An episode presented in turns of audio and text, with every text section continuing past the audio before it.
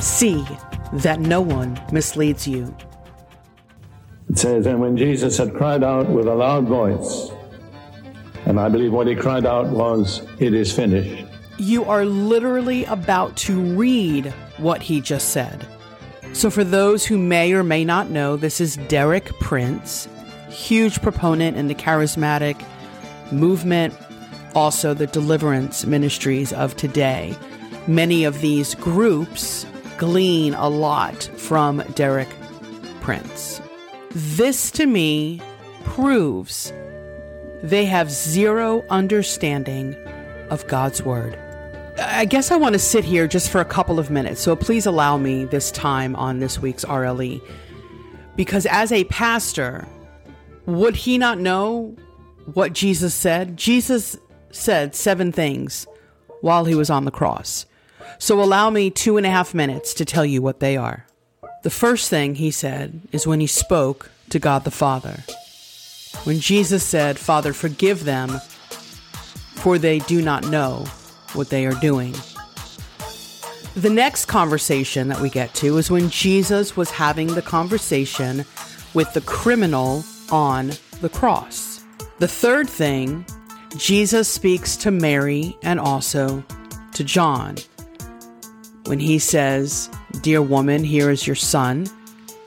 And to the disciple, he said, Here is your mother. The fourth thing that Jesus cried out was, Eli, Eli, Lama Sabachthani.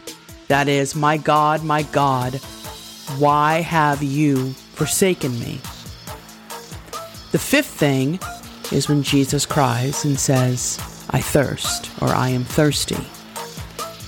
The sixth thing that Jesus said was, It is finished. And then finally, Jesus' last words is this account that Derek Prince is reading from Luke chapter 23, verse 46. Father, into your hands I commit my spirit. When he had said this, he breathed his last.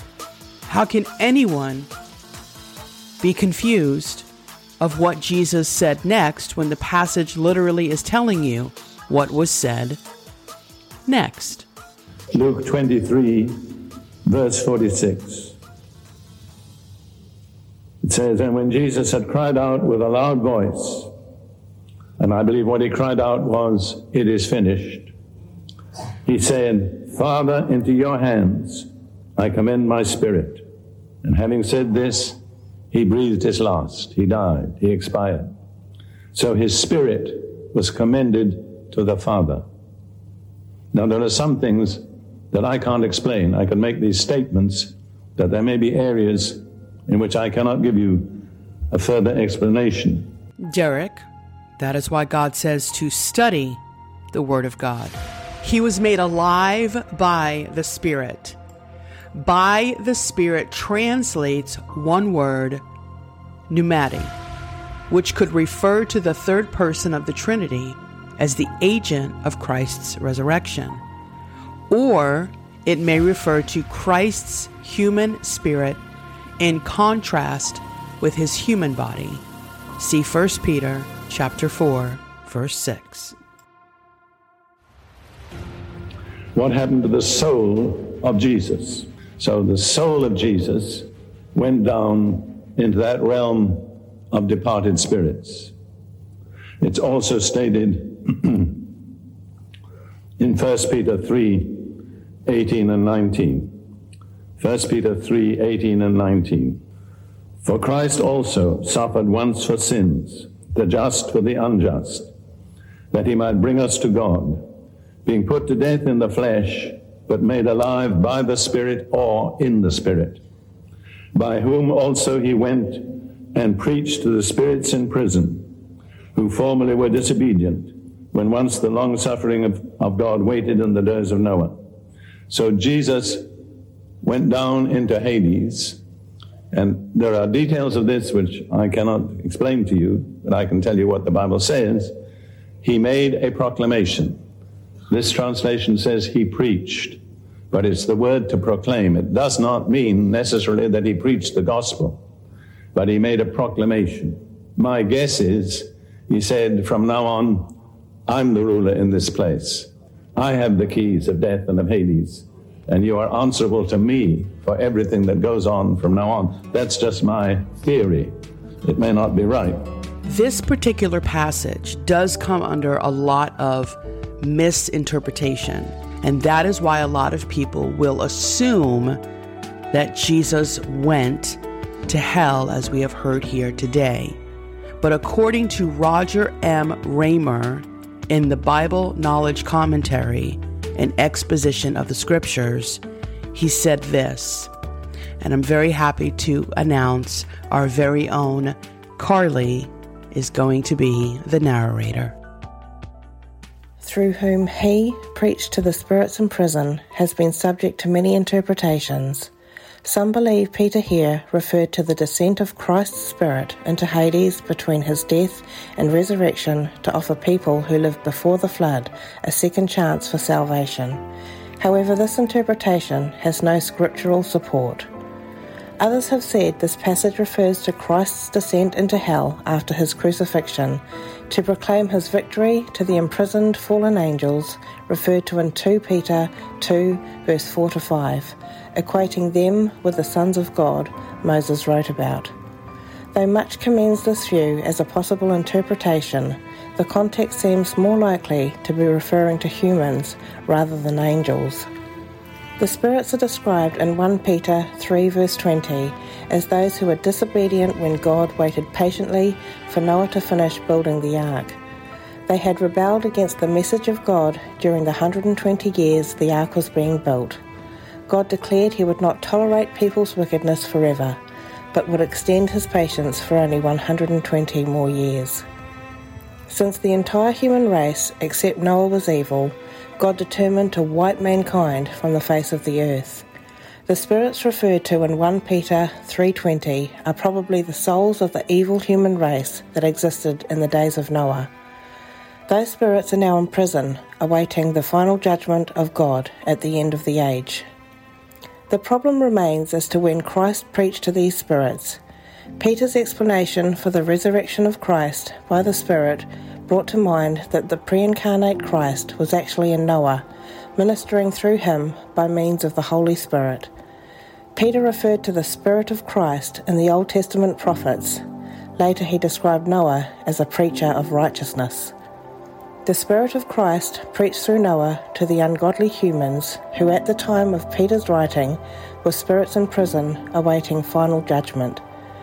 This interpretation seems to fit the general theme of this section keeping a good conscience in unjust persecution. Noah is presented as an example of one who committed himself to a course of action for the sake of a clear conscience before God. Though it meant enduring harsh ridicule, Noah did not fear men but obeyed God and proclaimed his message. Noah's reward for keeping a clear conscience in unjust suffering was the salvation of himself and his family, who were saved through water, being brought safely through the flood.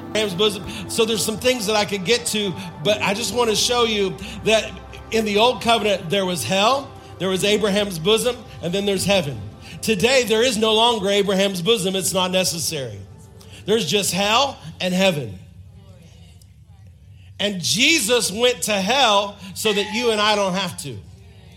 But he didn't just do it so you could get saved. How, how many know that's the most important part? That's the most important part.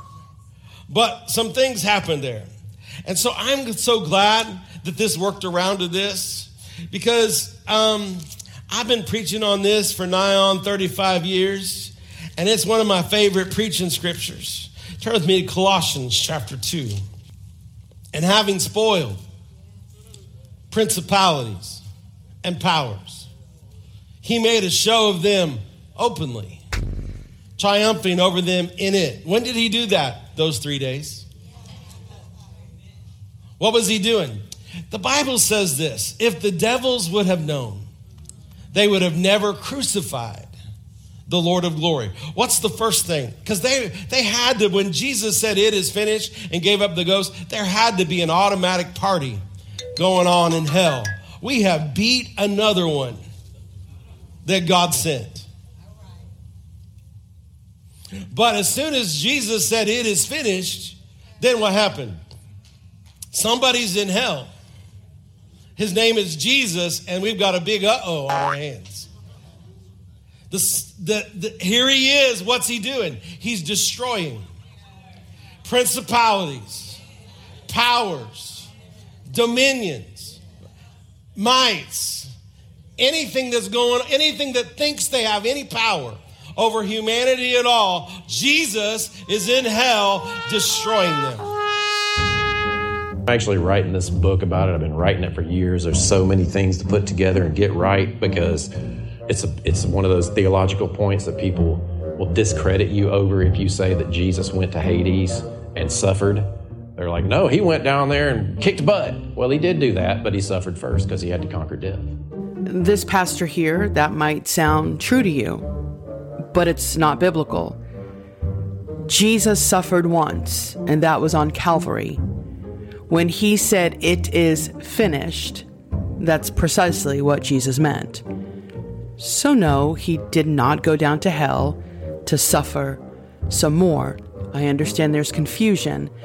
Jesus' soul and spirit went to Abraham's bosom, the side of blessing, not the side of cursing.